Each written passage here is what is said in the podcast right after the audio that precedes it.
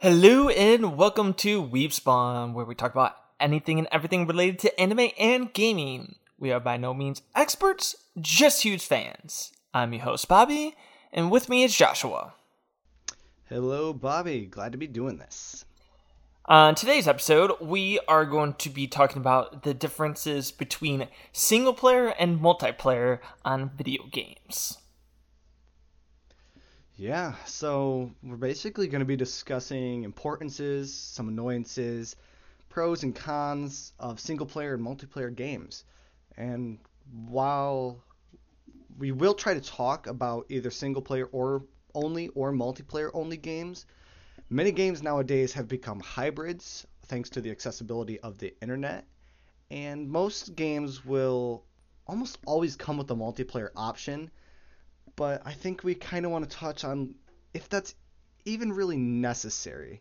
And that is what we're really hopefully going to answer with the discussions today, whether adding multiplayers to every game is really something that needs to be done nowadays. And one of the first things we'll tackle is, what are some of the reasons to buy a single-player only game? For me, I feel single-player only games are good, especially if you want more of a casual experience or if you want to take your time with your game, because it's something you can always save, load, and come back, and you don't have to worry about it like constantly changing. And with this, you also kind of focus more on the story, and then you don't have to worry about like updates with bugs and glitches that happen on multiplayer surfaces. So you get to go at like your own time. If you want to spend like 3 hours on one level exploring all the different like environmental stuff that's around there, you can. And you don't feel, I would say, rushed as if you were like a multiplayer game to try to quickly grasp the controls and all the different like techniques used to get better, where single player is exactly as it is, it's single player, so you can enjoy it at your own pace. You dictate how you want to play this game. Yeah, I completely agree with all those points. I love the diversity of single player games and what they have to offer to the player. You can have so many different types of games, and it's almost impossible not to find one that doesn't fit your taste, whether you like action games, adventure, puzzles, RPGs, or some hybrid that is a mash of multiples. You can almost always find it. And whether you like those types of games, there is this huge accessibility of all of them. But with the accessibility, there's also opportunities for some crappy games to become among the crowds. So you really have to be careful what you are looking for. But I think overall this is a good reason to buy single player games. Mainly just because of the diversity and how you can find something that will always fit your style. Plus, I think the majority of multiplayer games sort of have the same formula in a general aspect. They are either some sort of first-person shooter where you're fighting an enemy, or it's a battle royale. And I know battle royale has gotten really big lately with Fortnite and PUBG and games of that sort. Or it's some sort of MMORPG.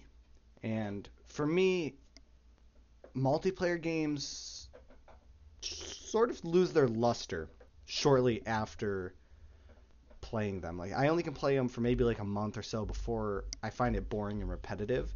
So I find that single player games kind of, if designed well, keep it fresh as you play the game. It's not a constant grind, so to speak, mainly because storylines often engage you in other ways than an online game or a multiplayer game can do. So that's a couple instances of why we think are reasons to buy single player only games. Now for what we think are some reasons to buy multiplayer only games.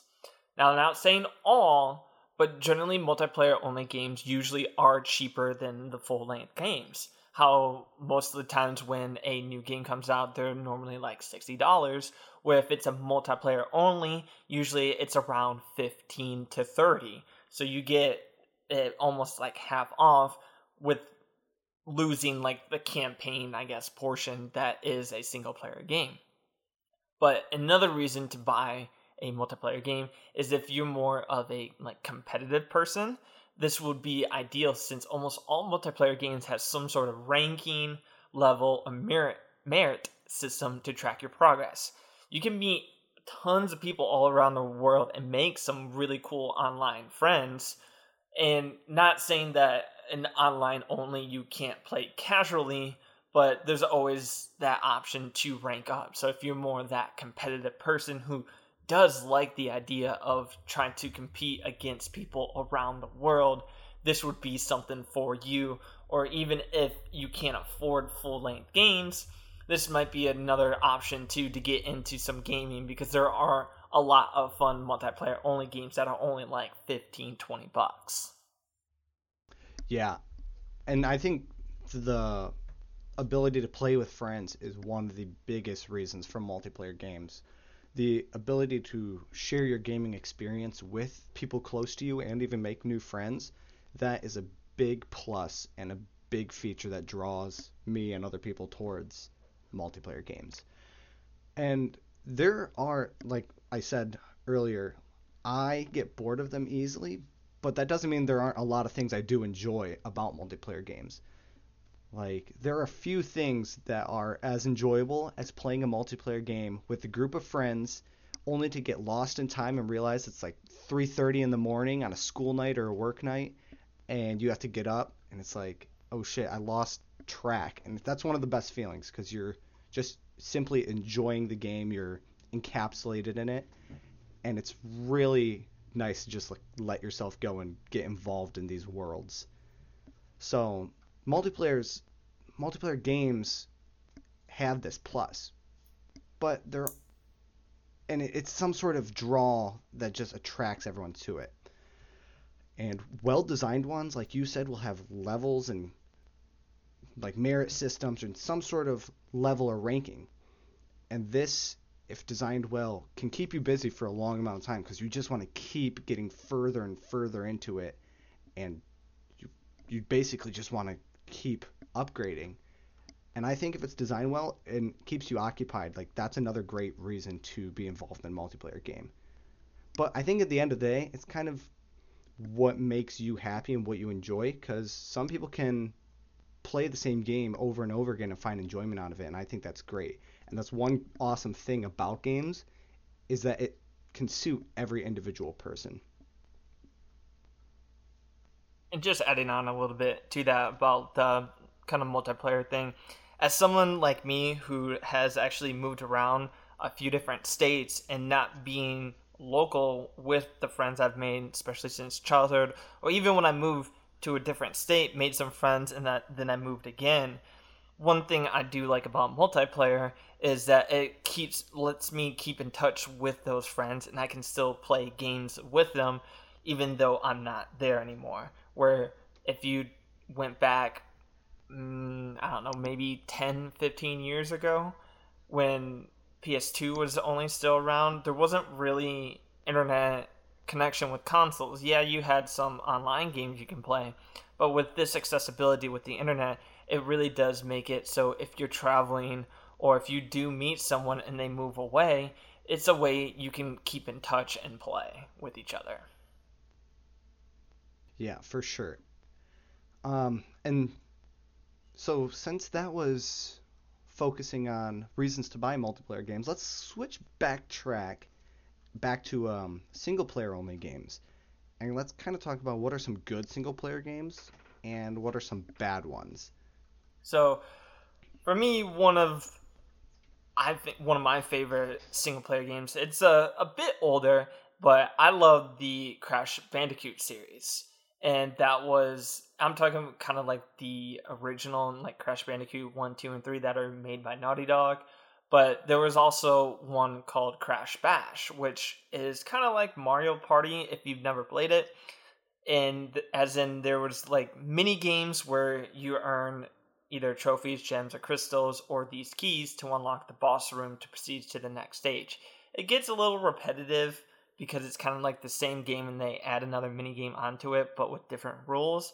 But it was very fun, and I remember playing like Crash Bandicoot, and it's just one of those games where even when you had a group of friends, you would all like watch and play together, even though it was single player. You would be like, all right, after I die, you pass the controller on, or if you couldn't beat a level, you gave it to your friend to see if they could beat a level. I kind of like that little aspect of single player games where even though you couldn't physically be like playing with them at the same time, you can still play with them, if that kind of makes sense. Even though you're like in the same room, even though it's single player, you can still play with them. I want to just add something real quick before you move on to another game about Crash Bash or Crash Bandicoot and as a series. I just was on Instagram a couple days ago and I saw that Crash Bandicoot is getting a new game, and I just thought that was something fun to announce. They're getting Crash Bandicoot 4: It's About Time is the title, and that initial release date is set for October 2nd of 2020, so what, like 2 weeks away? Whether that stays on track because of COVID is to be seen, but I just thought that was something fun to add real quick since you mentioned Crash. Thought I would announce that to everybody who didn't know. I actually didn't know that either, so that's actually interesting. I'll have to look that up, because I know I actually did buy the like remaster series, the Crash N series. So did I. It was a great set of nostalgia playing that again. It really was, and I'm still glad I haven't played it all through yet, but I'm still glad I have it, so it's there if I want it to be, but I'm definitely glad I purchased that. And for a single player that's a little more modern is I would consider The Last of Us single player, because it, now before you all go on, let me explain. It does technically have a multiplayer option, but I mean, let's be real. Who honestly played that? Because I knew a lot of people that had The Last of Us, and I was like, hey, did you try the multiplayer? And a lot of people would be like, they have multiplayer? That's how little that multiplayer aspect was really into the game. So I don't count that multiplayer because no one played it, and let's be real, it doesn't exist. No one wants to talk about it. We don't like to talk about it. We just pretend like it's like the Avatar: Last Airbender movie by M. Night. We just don't talk about that. We just pretend The Last of Us is a single player only game. There may be some of you who liked it, but I think the vast majority either didn't realize it was a multiplayer or didn't like it. So, but instead of going too much into The Last of Us, you can go and watch our second episode if you'd like to know more about why I like The Last of Us. Yes, and in the future there will be a Last of Us Part 2, but somebody still hasn't beat the game. Bobby, not naming names, just wanted to throw that out there, so that's why there's not a Last of Us Part 2 podcast yet, because we have a slacker on our hands. Hey, I'll finish it by the time we're ready to talk about it. We have a whole list of what we're going to do, and by the time we get done, I'll have it finished, so don't worry. Listen, I'm ready to talk about it whenever. Yes, we do have a little bit of a list going on, though, so he'll get there eventually. Since that was your little list and you started with an oldie, I think I'll start with an oldie as well as a single-player-only game, which is Sonic the Hedgehog. And this was one of the first games I've played. My brother had the Sega Genesis, and he had a bunch of games on it, and I was always drawn to Sonic the Hedgehog. And, of course, Sonic the Hedgehog 2 allowed co-op, where you could play as Tails as well. But I'm just going to kind of focus on the first one, even though it's the same formula, same basic everything. But this was just a basic mindless platformer where you just ran through levels and saved woodland creatures. But it was really fun because as you progressed, each track got a little bit trickier, the styles changed, and it just brought a new aspect to the game, new themes, and it was just fun to be able to have this side-scroller platformer and just run through, beat Egghead, I think his name was. I'm honestly not sure what his name was. I always just called him Egghead. Dr. Eggman. Eggman, whatever. See, I was there. So it was always just a really fun game to play.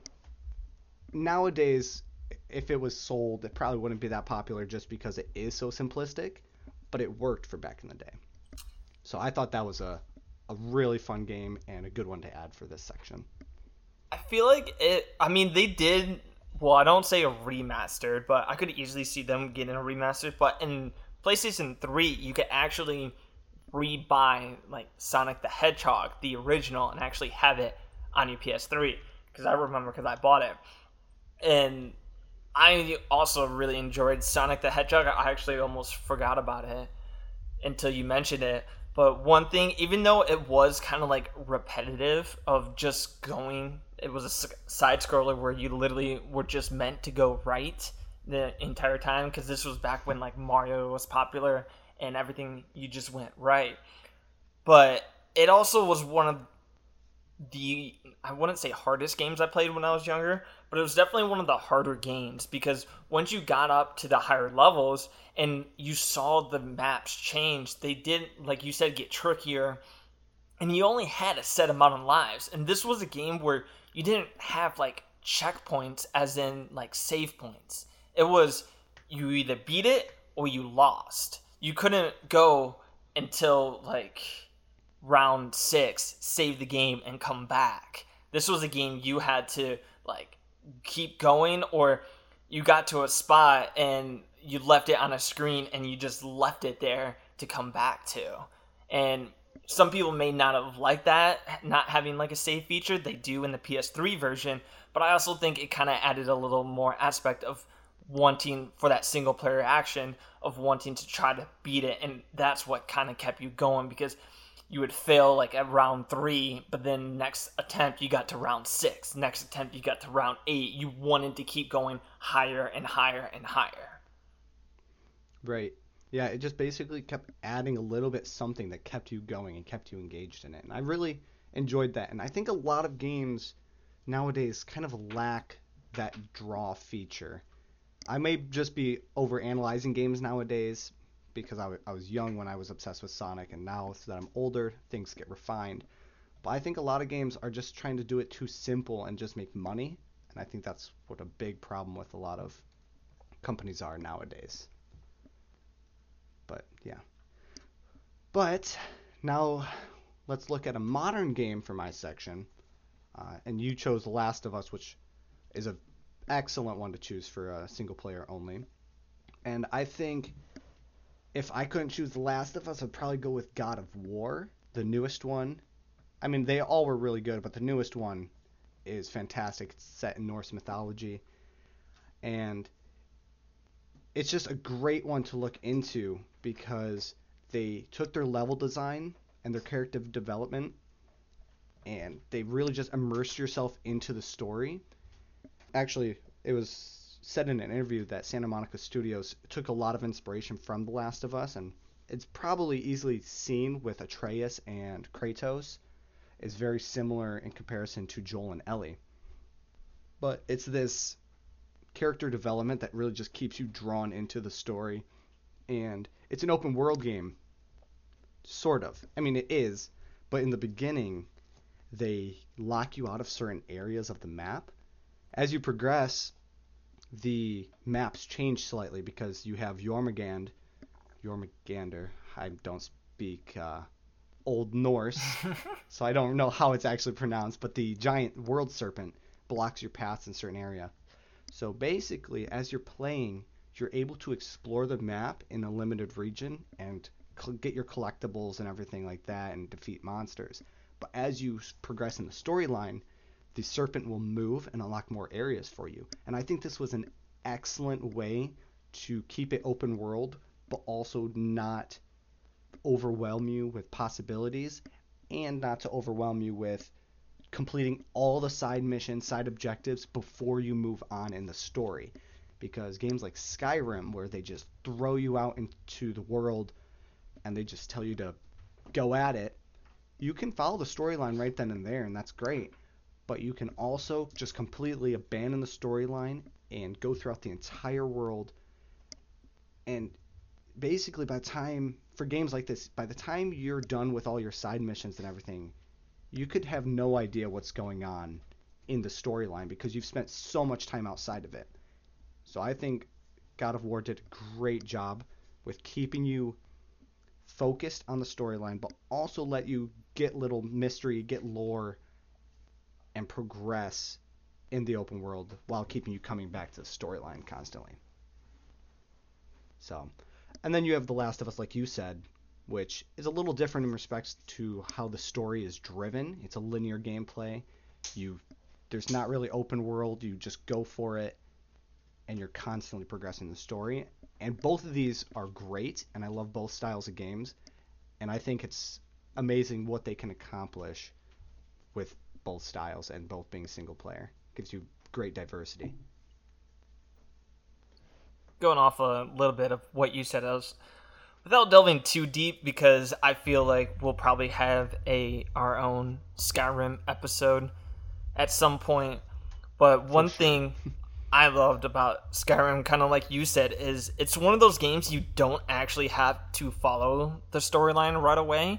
In fact, like you said, you could, if you really wanted to, you could probably 100% that. Well, just about 100% that, and do everything before doing any of the storyline. I think you have to do a mandatory one where you go to the Greybeards up just so you learn how to shout. But other than that, once you get that, you can literally go and explore the whole rest of the map.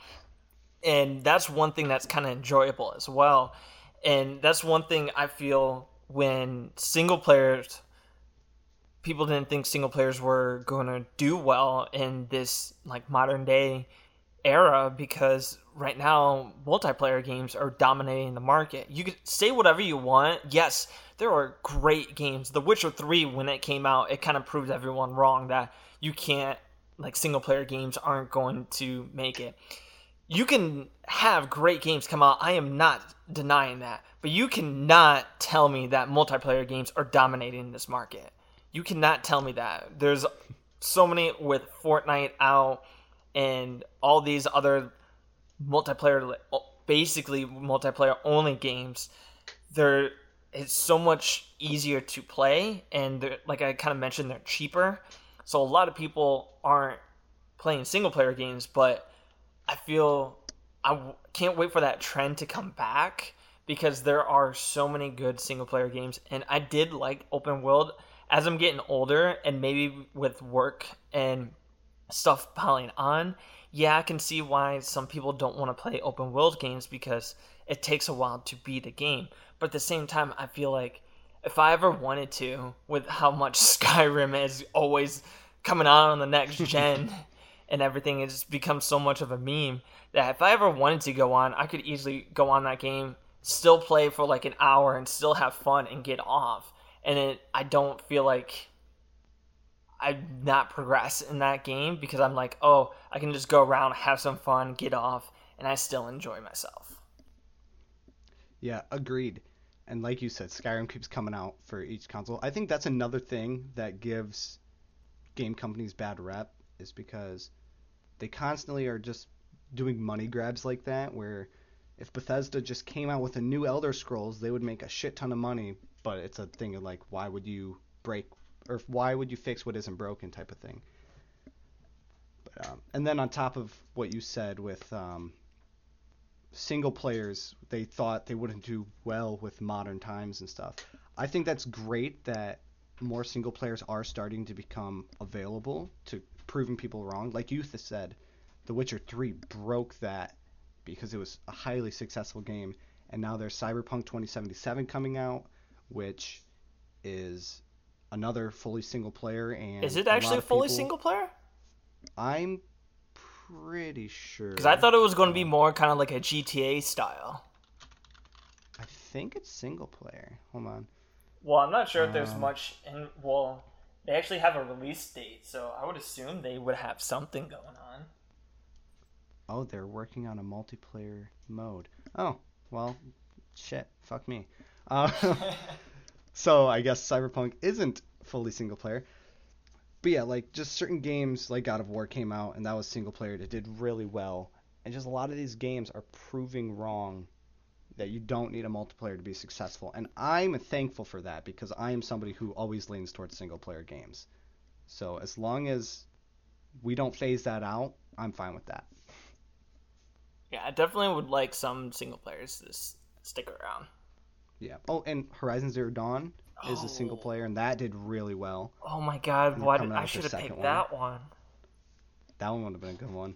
I love that one. That one was one of the few games that I was actually excited for, and that kept me driven in the story. That, like, once you get to a certain point, you're just like, you think you're close to the end, but you're not. And then it just keeps, they give you so much information, you keep going and going. But don't get sidetracked to that. We do have another podcast of Horizon Zero Dawn. You should go watch it. And I don't want to get in this topic again because I'm going to end up spending the rest of this podcast talking about it. Go watch the Horizon Zero Dawn podcast.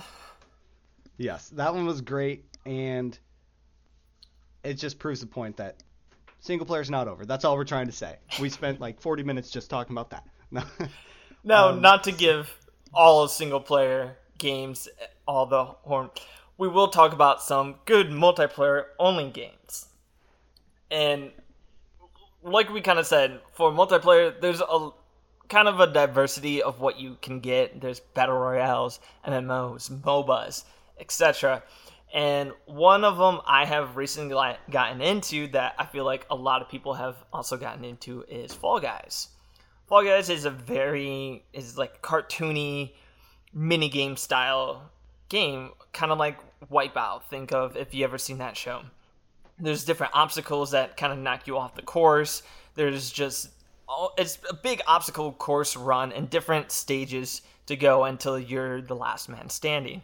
And I think what makes it also so popular, well, one, it was free for PS Plus users for last month, I believe it was. So that got a lot of attention. But not only that, it's very simplistic, so you can easily figure out the rules of the games, play them, and not to mention you can have up to 3 other friends playing with you. So it's a good party game, and not to mention, even if you are with a group of people, if you don't have multiple controllers, it's still a nice game to like drink and have fun with your friends, where like you'll go until you lose, pass the controller. It's one of those types of games you can also do. I think that is a nice one. And another one, big one that I used to play a lot was Overwatch. That was a full price game, and I was obsessed with the game for nearly 2 years when it first came out. And I even had a few people I would play with and do some ranked games, but unfortunately nowadays I haven't really played it too much because they didn't really update very fast. They had the same heroes for a very long time. The last time I really played was when Orisa came out, if any of you Overwatch fans are out there. But other than that, it was still a fun game, and it's one of those multiplayer only games, and I still had a lot of fun with them. And even though it was like a full price game and it didn't really have a campaign, it was still nice to kind of come in, play a few matches, and be done with it. But that can also be like a drawback. But those are 2 games. There's plenty out there that are multiplayer only, but those are 2 games that kind of stick out to me. I understand the appeal of multiplayer games and multiplayer only games from both the perspective of a gamer and like a developer perspective. Like from a gamer perspective, as I mentioned earlier, you have fun, you can play with friends, and you can just mess around and just have fun because that's what you do. It's a party game, you're always playing. And plus the bonus is it's a game that never ends, which is awesome because you can just get back on and play, and you never have to worry about finishing a quest or ending the final quest and your game being over, because it theoretically lasts forever. You could pick it up a month from now, a year from now, if the servers are still up, and you could just continue playing from where you left off, which is great. I think that's an awesome feature of multiplayer. It just goes back to how will the game developers make it fun for that long, and some people have successfully done it, some games. Like, everyone keeps going back to Call of Duty. I think I haven't played Call of Duty since Black Ops 2 probably, or Modern Warfare 3. I don't know which one came first or last. I think Black Ops 2, because it was MW2, Black Ops, MW3, and then Black Ops 2. Yeah. I think Black Ops 2 is the last one I've played, because that was... They had zombies and stuff, and the zombies didn't really do it for me that well in that game. I always liked Black Ops 1 zombies better. But anyway, people still come back to Call of Duty. I don't know if they're still as popular as they once were, but somehow their formula still works to make it appealing for everyone. I don't know if their game modes are continuously changing or if they still have the same ones. No, they're the same. But they're the same. Somehow they're still making people enjoy them. And I think as long as you can do that, a multiplayer game is something that's definitely, like, beneficial, because you could just have so much fun on it. So, but from a developer standpoint, a multiplayer game is so much simpler to develop. You don't need to worry about storylines in most cases. Like, Call of Duty has their whole hidden backstory stuff, which is really cool, especially... back in high school when you dive into YouTube videos for 16 hours on a school night and you're waking up like, oh my God, I need to tell someone about this. And then you go to school the next morning like, dude, you'll never believe what this monkey bomb means. Like, I don't know. There was some really bizarre shit that people figured out in Call of Duty. And good times. Other than that, there's really no storylines. You don't have a large list of voice actors you have to pay. A lot less AI to worry about. And the game maps are typically much smaller, unless you're talking about Battlefield, where they'll have maps the size of New Jersey or something. They're typically smaller and easier to manage and identify potential bugs and problems. So basically, there's so many reasons why multiplayer games are easier to develop. But I could say I dislike most, but not all, online-only games. It's just an unpopular opinion of mine, but I think... if you're making an online-only game, they seem lazy and kind of one-dimensional to me. And there are a few games I like. Like you mentioned Fall Guys, which is multiplayer only, but it's a phenomenal party game. If you can make something that stands out from most multiplayer games, I think you would have me hooked, like Fall Guys does. Give it a few more months, I might say the same thing about Fall Guys, about it being boring. But... Their new season that's coming out looks pretty cool. I saw a trailer for it, so I'm excited about that. But a large majority of them have no main story or focal points and no draw factors besides playing with friends or against people. And I can play most online games for a few weeks before getting bored of the repetitive maps and the same old game modes and this and that. But like I said, not all of them are bad. There are some that out there that have stories and missions and quests, like Dying Light you can play with friends. It's a multiplayer. It's kind of a hybrid, which we'll probably talk about here in a little bit. But you can play with friends, and you have these missions. And it's just like that. Or you have, like, RPGs or MMORPGs where you have missions and quests, and you can have skills to upgrade, kind of like RuneScape, which we'll have an episode on in the future. But RuneScape is one of the games that I enjoy, and sometimes I get on every so often to play, even though it's a very repetitive, grindy game like most MMORPGs. But it had quests and minigames to choose from, and I think that basically you need to set yourself apart from other multiplayer games if you want to be successful, especially with modern times where people are giving more criticism towards games like I am. I'm basically just sitting here roasting multiplayer games. So... thanks for giving me this platform to complain on. What did you think of Star Wars then? Battlefront, the new one that came out, that was, as far as I know, I don't know if they ever added a campaign, but was multiplayer only. I don't think they ever did add a campaign. They had a single player mode where you could just do endless waves of killing people. But I did enjoy it for a month or two, because it was Star Wars, so that hooked me. I'm like, all right, Star Wars, it's a new formula for a multiplayer game, so let's do this. And I really like that they added heroes. You could play Darth Vader and Luke and stuff like that, and it added a little extra depth to the online games. And then there were enough game modes to keep me busy for a while, because you had heroes versus villains, and you had like these search and destroy ones, capture the flag. You had a bunch of different ones that... it was really cool because it kept you busy. But then they added in-game transactions, and you couldn't get new maps unless you bought them. And then heroes you couldn't buy, or you couldn't unlock unless you spent like hours upon hours of playing. and it just kind of started to turn me off to the game. And then they created the next one, which was supposed to be bigger and better, and then it was just more of the same.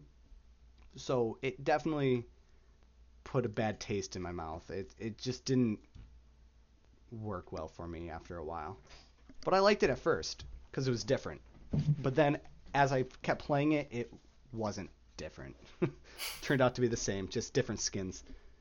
And since you kind of mentioned RuneScape, I kind of wanted to make it a slightly separate topic about MMOs, because I feel, yes, they are multiplayer, but I feel MMOs can be their almost like separate category.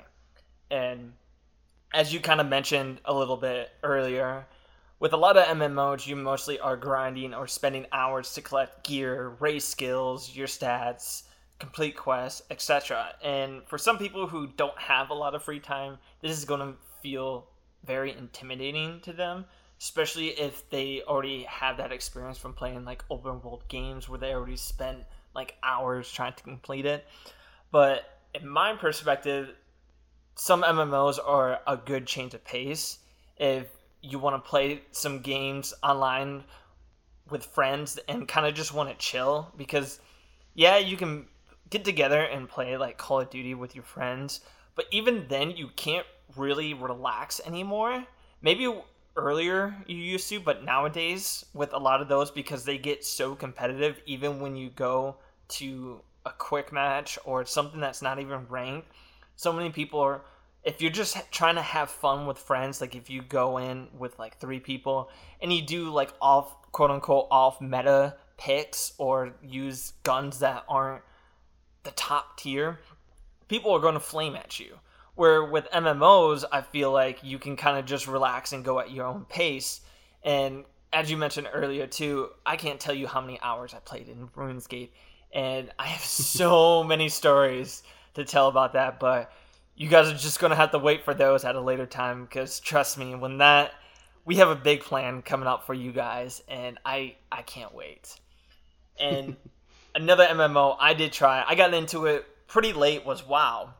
Now, because I came in late, I thought it was going to be so confusing. I thought when I first saw like screenshots, I'm like, oh my god, this is so intimidating. Like, how do people play this?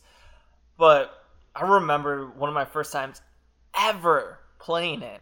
I chose a night elf and I was an archer, because if you don't know me, I do like to pick archery a lot for my characters. And I actually spent the time and I was looking at all the different race traits and everything. And the Night Elf had bonuses for archery. So I got into the starting area. And I had no idea how to leave this place. I got to a quest and it was like, hey, you need to go to the capital city. And I was like, how do I do that? Because it literally told me nothing. It was like, you just need to get to this city. And I was like, cool, how do I go there? There's no markers, there's like nothing. You just kind of have to look at your map and go there. And I was like going around and I asked someone, and I was like, hey, can anyone help me get to here? And someone helped me and they're like, oh, you have to go to an FP. And I was like, and I literally typed this. I was like, hey, not to like sound noobish, even though I am, this is my first time ever playing WoW. What does FP mean? And they're like, it means flight point, LOL.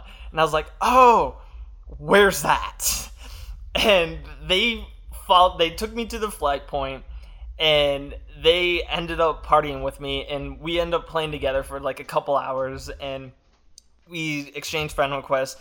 And every now and then, if you know about WoW, there's like different worlds, and each world you have to create a new character. So if you get on a different like server or whatever, you end up having to create a new character unless you spend money to transfer your character. So every time I got into this world, I would end up joining up with them and playing for a few times. Now, I'm not saying every MMO is going to be like that, but MMOs are going to be whatever, how you want it to be. There's so many ways you can play an MMO, and I think that's kind of the appeal, is that you can play it any way you want. And I think there's just no right or wrong way of doing it. You can just go out, have fun, meet new people. And it's one of those you can kind of just stop and come back to. And all your progress will still be saved. but things may have changed, and you may be a little confusing, so some people will drop whatever game they were playing. But I think it's kind of nice that even though it is an online game, and even though updates will occur, that all your progress will still be there, even if you stop playing for 5 years and come back. So I think it's one of those kind of nice breaks to come play for a little bit, and then you can always leave. I never really got into the MMO scene, I guess, besides for RuneScape. I think RuneScape I got into mainly because it was free, and you got me into it at the time, and it was free, so it was just easy accessibility, and it was just fun because it was a different type of game that I haven't played before. And nowadays, the only reason I like RuneScape is probably purely the nostalgia factor, because if I played it now, I'd probably think like it was trash, because the graphics are horrendous and all that. Have you seen the updated RuneScape?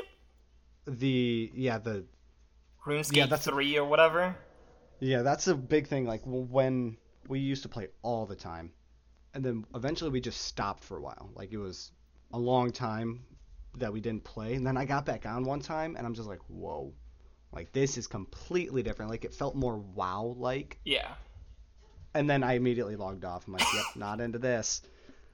And then I made an account for old school and started playing that, but I never really got into WoW. I would try to play it at my neighbor's house every so often, but it was just too big for me to grasp, and I never really played it from the beginning, so I just kind of said screw it and never really tried it. But I'm not really big into the MMOs just because of how grindy they are. If it's a grindy game, I usually try to avoid it, besides for RuneScape, of course, but yeah, I'm not really a huge grindy type gamer. I was back younger, I guess I would say, because I kind of got that sense of accomplishment whenever we would like raise up a skill point. I think that's why I was so interested in RuneScape 2, especially like completing quests and everything. Mm-hmm. But especially with WoW, I didn't get into WoW until I want to say like 5 years ago when I was in college, and one of my friends were playing in, what was it, Cataclysm? I want to say Cataclysm expansion was coming out. Ooh, I'm trying to remember. It's because right now it's Battle of Azeroth. I want to say it was the expansion before that is when I got into it. And I think it really helped for me to get into it is because when I bought that, I also got like a level 100 character boost. So I didn't have to wait and grind up all the way. I could, once you picked a character, pick your professions and everything, you use that 100 character boost, it boosted you up to max level, and it boosted your whatever skills you picked. Mine was like leather making and skinning because I was a hunter, and it boosted all those up to max level too. So you could have a max level character and kind of enjoy the expansion. But WoW nowadays, I feel kind of maybe almost with a lot of MMOs that have been around a while, it's hard to get into them by yourself. You would have to either have a friend to play with you, or a friend who's already played and kind of was like, hey, why don't you try this? And then you have someone that can kind of tell you how to like get into it. Yeah, and WoW is just so massive that I think it's very overwhelming for a lot of people who are going to try to get into it. But that's just me. I look at it and I think it's just too much, so I wouldn't even attempt it nowadays. No, that's definitely a fair point. I feel it was nice kind of having a couple different opinions on the MMO scene, because they are, I don't want to say hard to get into, because it kind of can get addicting, but yeah, it can be both hard and easy to get into, I guess. Yeah. To step away from MMO style games, can you think of any like hybrid type games that focus mainly on like multiplayer? So it's a both online or a single player and multiplayer game, but kind of focuses more towards the multiplayer, you think? So for me, that game would probably be Risk of Rain 2. This game is relatively new. In fact, they just officially released its game on August 20th. As in, before that, it was like early access. Like the game was still playable, but they were still adding stuff kind of like Minecraft, but they officially made an end boss and an end like world or end game for this game on August 20th. But Rustica's Reign, you can definitely play this game by yourself, and you can still have loads of fun playing it by yourself. But you can also party up to like three people, and you play online, which I feel it primarily is meant for you to play with friends, because the difficulty does increase when you have more people. But that's not to say you can't just play it by yourself if you really want to. And for Risk of Rain, it's you play with like waves of enemies coming at you, kind of like Nazi Zombies, where there was really no end. And for here, you collect items that help your attack that have various effects. They can help give you faster speed, extra jump power, some explosion when you kill an enemy. And I think with this, it's a lot of fun. It can't be repetitive because there's only a set amount of different stages, but you get different items. All the items are RNG, so there's, I want to say, 10 to 12 different characters you can pick them, each with different abilities, different play styles, a few different maps for each stage, and you can keep going on the loop. And there is a final boss that you can go and beat, but your game experience is going to be a little different each time based on different items you picked up during this time and different, I guess, whatever character you had is obviously going to affect what items kind of work better with them, and just a whole different experience for me on each run, even though it is a little bit repetitive. But I feel this game is more enjoyable to play with friends, but you can definitely play it by yourself. Yeah, I've seen you play this game actually a few times on when you stream, and this game, obviously, I don't think it's the type of game that I could get into. Just refer back to the first 40 minutes of me complaining in this podcast. But it is a really cool-looking game. Like, the aesthetics of it, it has a very unique art style to it, and I think that's a really good way to set itself apart from other games that might be like this. I can't really think of any other games that are like this besides, like, Nazi Zombies, but that's not its own style of that's not its own game. I was supposed to say not with its own aesthetics like Risk of Rain has. Right. So that one I think is a really cool one to focus on. One that I would focus on for this topic here is probably Minecraft, because it is a single player game, but they have the multiplayer aspects to it, and I think the multiplayer aspect is it draws a lot of people towards it because it is this block building game, and it's less lonely to build a shit ton of stuff with friends than it is to do it by yourself. And you could still go through it and beat the game and kill the Ender Dragon and all this stuff. It's single player oriented, but it's much more enjoyable multiplayer, I think. I find my most enjoyment on playing servers with friends and kind of just doing our own little objectives, making kingdoms and stuff like that. One also thing I think Minecraft also kind of focuses on multiplayer is, as you said, the diversity of different servers that are out there. There's a lot of servers that you can play a crap ton of mini games on. I know Hypixel is a very popular one.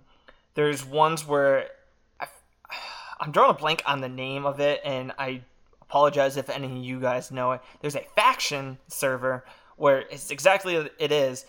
It's griefing is allowed. If you don't know what griefing means, it means players can destroy your bases, and you get a group of people together and you join factions and you try to get money to buy more stuff. I haven't played it entirely. I've played it like a little bit, so I forget what the currency is. I know the currency helps you upgrade your base and get better equipment and stuff, but the whole thing is very PvP oriented and griefing oriented, where you get a group of people, you make hidden bases and stuff, and you try to fortify it, and you go and try to attack other people. But then if you want to take a step back from that, you have adventure maps, you have puzzle maps, you have just maps created by other people that you can go and explore. So yes, you can play this solo, like adventure maps or like explore other people's maps solo. You can easily do that. But I feel a lot of it is kind of focused on the multiplayer because it wants the community to come together. It wants you to play with other people. It wants you to share what you create in your single player mode with everyone around you. So it's very single player, but it's also very multiplayer oriented. Yes, and when it comes to multiplayer, it's also great because Minecraft has such availability to mod. Like, so many modders are out there, and it's so easy to mod for it that they are able to adapt it to make mods for multiplayer as well, and that can genuinely create a brand new aspect of the game as well, which I just think is great. And we did talk about modding a little bit in our Minecraft video, but I think that's just what makes Minecraft such an enjoyable multiplayer game. Yeah, definitely the modding aspect does help it. But now, after we talked about hybrid games that focus on multiplayer games, let's do some hybrid games that focus on single player games. For me, I think the best example I could think of is either Dying Light or Dead Island. And one of the reasons I picked this is I just absolutely love the concept of this. It's a solo game, 100%. It's a single-player campaign, and I think Dying Light technically has a multiplayer aspect towards it for, like, the, I think they call it Into the Night or something like that. But Dead Island, from what I can recall, was a single-player only, but I say it's a hybrid because what happens is you can have people join your game, and then you can have up to 3 other friends join you, so a party of 4, and then you both can do the mission, and it's more co-op than it is like playing against each other. So it's 100% a single player oriented game, as in you have a campaign, this is what you do. There's no just like multiplayer, go and like kill zombies or something like that. The multiplayer aspect is just having people join you on your co-op to beat the campaign. So I just wish more did this. I think it's so fun. They did, not to mention being a zombie game, they did so well with it being a zombie game, but just the aspect of being co-op with someone and progressing through the story with a friend is just so much fun than just kind of doing it solo. And I just wish some more games did it. Yeah, I completely agree. Like with Dying Light and Dead Island, I mean, they were both created by Techland. So it makes sense that they both had these co-op features in them. And it was cool because you could join someone's game and help them progress their campaign, but your campaign wouldn't change if you're not that far, so you could go back to your game and play your campaign from where you left off. So it was really cool how they had that set up. And on top of this, since you did cover Dead Island, Dying Light pretty well, one game that I think attempted this, I don't think they did it very well, was Assassin's Creed Unity. They attempted to make it available to play 4 people, I believe. That's because Taylor and I attempted this at one point, but we never really, I don't think it was campaign like that you could progress. I think it was more side missions and stuff and assassination contract type things where you and your partners could go and assassinate certain people or do mini games together. But there wasn't really much of a campaign line together that you could progress. So they tried it, and I don't think they did it very well, and I don't really think they attempted it ever since. They do have their own little multiplayer games, but that was their first attempt at the campaign-ish portion of multiplayer, which was cool, a cool concept, but didn't really pay off for them. Another game that you just reminded me of that we actually tried to play was Fade to Silence. Oh, yeah. Fade to Silence. Their servers weren't that great. What? I said their servers must not have been that great. Oh, yeah. They were a little wonky. But Fade to Silence was like this survival, horror-ish, base-building game. But the one thing that Dying Light and Dead Island have above all these games is in Fade to Silence, you had to find a companion first to bring them back to your camp. Once you had that, then you could have someone basically mind control them, and they were that person. And then you can do your quest line and go on your campaign, and everything would be all fine and dandy. But if you lost connection, like we did multiple times, whoever was playing that other survivor would lose all their items. Now, if we ignore that portion, and let's say the servers were great, this was a popular game, so they fixed that. The only other issue I have with it is if I was the main person and he was my companion, obviously all my progression would stay, and I would get to however far we got, and then once we're like, all right, let's log off, we'd log off, but his game never progressed.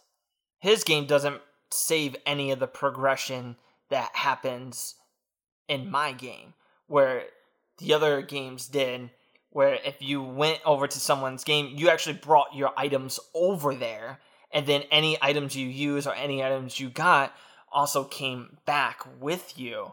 And if you were both at a portion of the game where, say, I was on mission 4 and the other person was on mission 6, the mission 6 person came to me to help.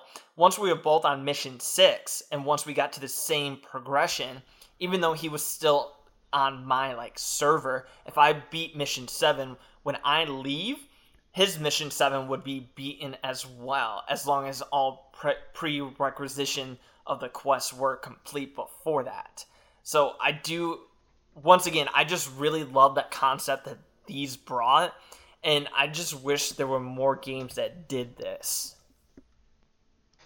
Yeah, I agree, because it makes it more enjoyable and gives you more incentive to join someone else's server to help them out and play with them, because, you know, if I help this person out, then as we continue, it's going to help me out in the long run. I think they did that really well, and I hope Dying Light, I mean, I hope they improve, because I think they did a really good job, but I hope Dying Light 2 will continue with that and have more improvement on it.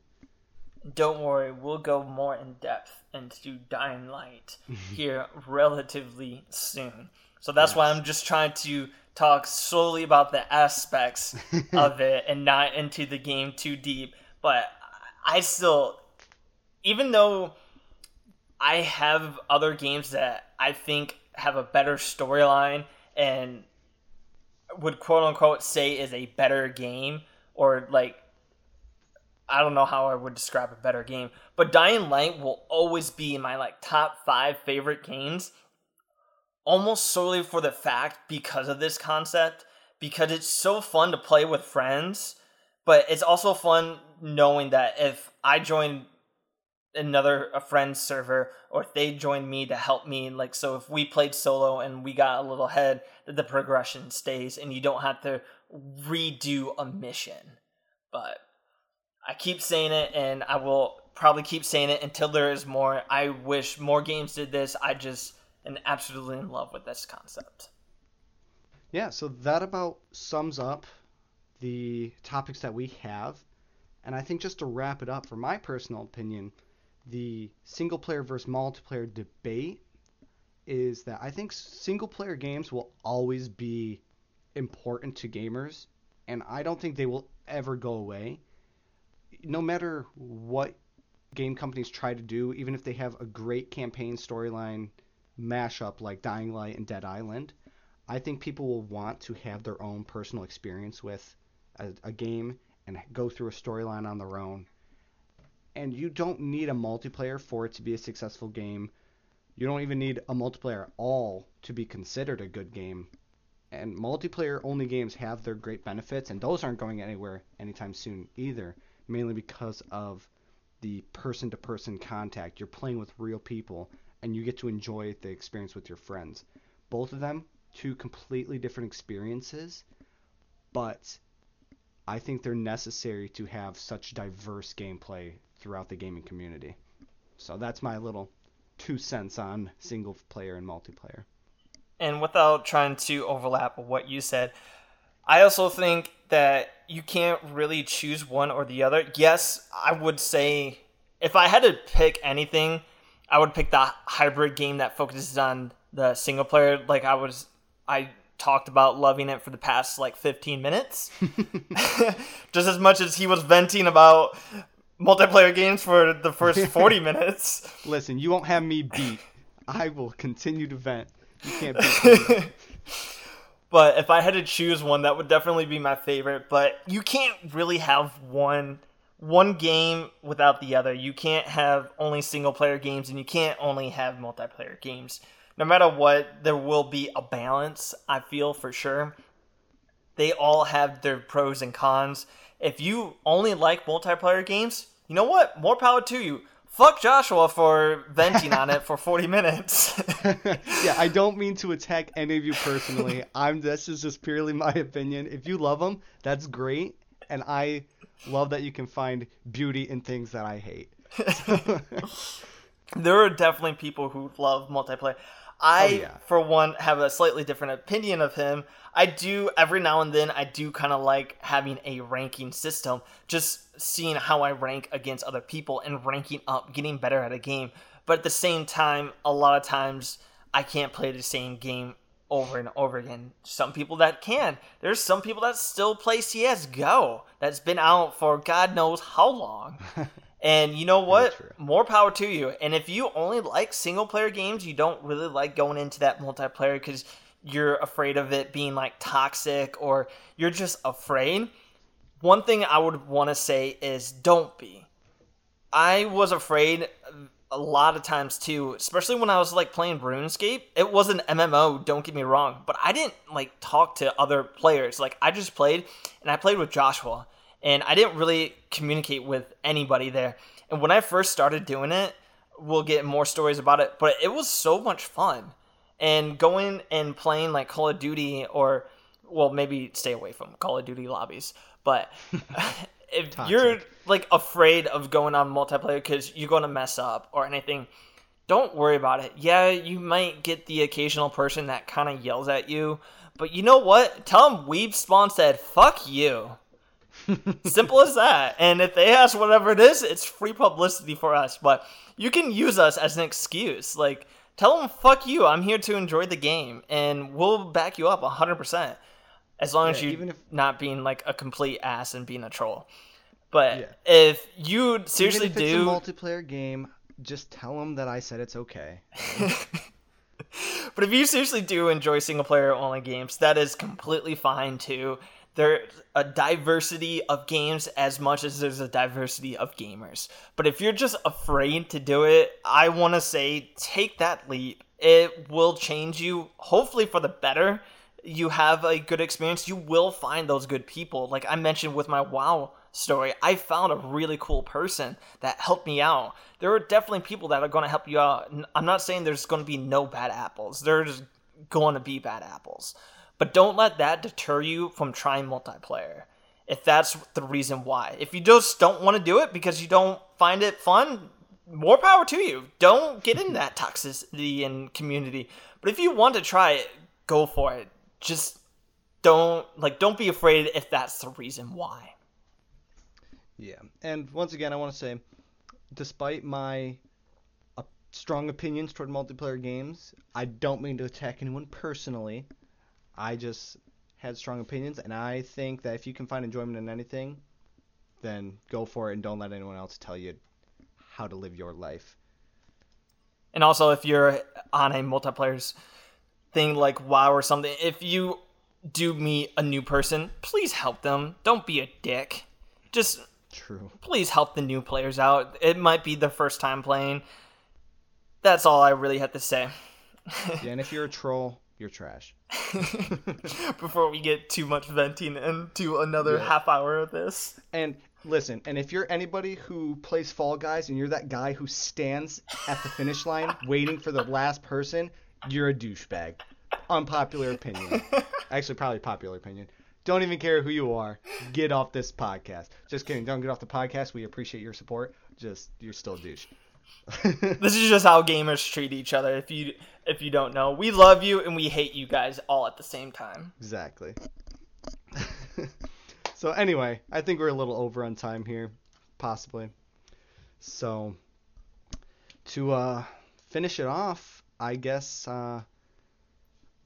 what's the question of the day? Oh. Yeah, what do you prefer? Do you prefer single player? Do you prefer multiplayer? Or do you prefer the hybrid of both? I want to hear your responses because I want to see where our fans lie on the spectrum. And it'd just be kind of fun to know you guys more personally and kind of orient the podcast to that as well. You have anything, other questions that you would like to add, Bobby? It's not really more of a question, but if we went over anything or if you have a game you think we would like that would change our opinions on what we think about multiplayer only games, hybrid games that focus on multiplayer, hybrid games that focus on single player, kind of going along with the question of the day, please tell us what games you think we would enjoy or what games you are currently enjoying. Or if you need help asking us what games to help go you in, like get you into that style of game, let us know. Yeah, I'd like a challenge. So if you think there's a game out there that can make me change my mind on a multiplayer, hit me with it because that would be awesome. But yeah, I think that's pretty damn good for this one. Don't forget to follow us on Instagram at Twitter. We're at Weave Spawn. And email us the answers and responses to us at weebspawn@gmail.com. Or you can leave us a 5-star review on iTunes or wherever you're watching us and leave your answer that way as well. But yes, that would be greatly appreciated. But I'm Bobby. And I'm Joshua. And we will see you guys next time when we Weeb Spawn.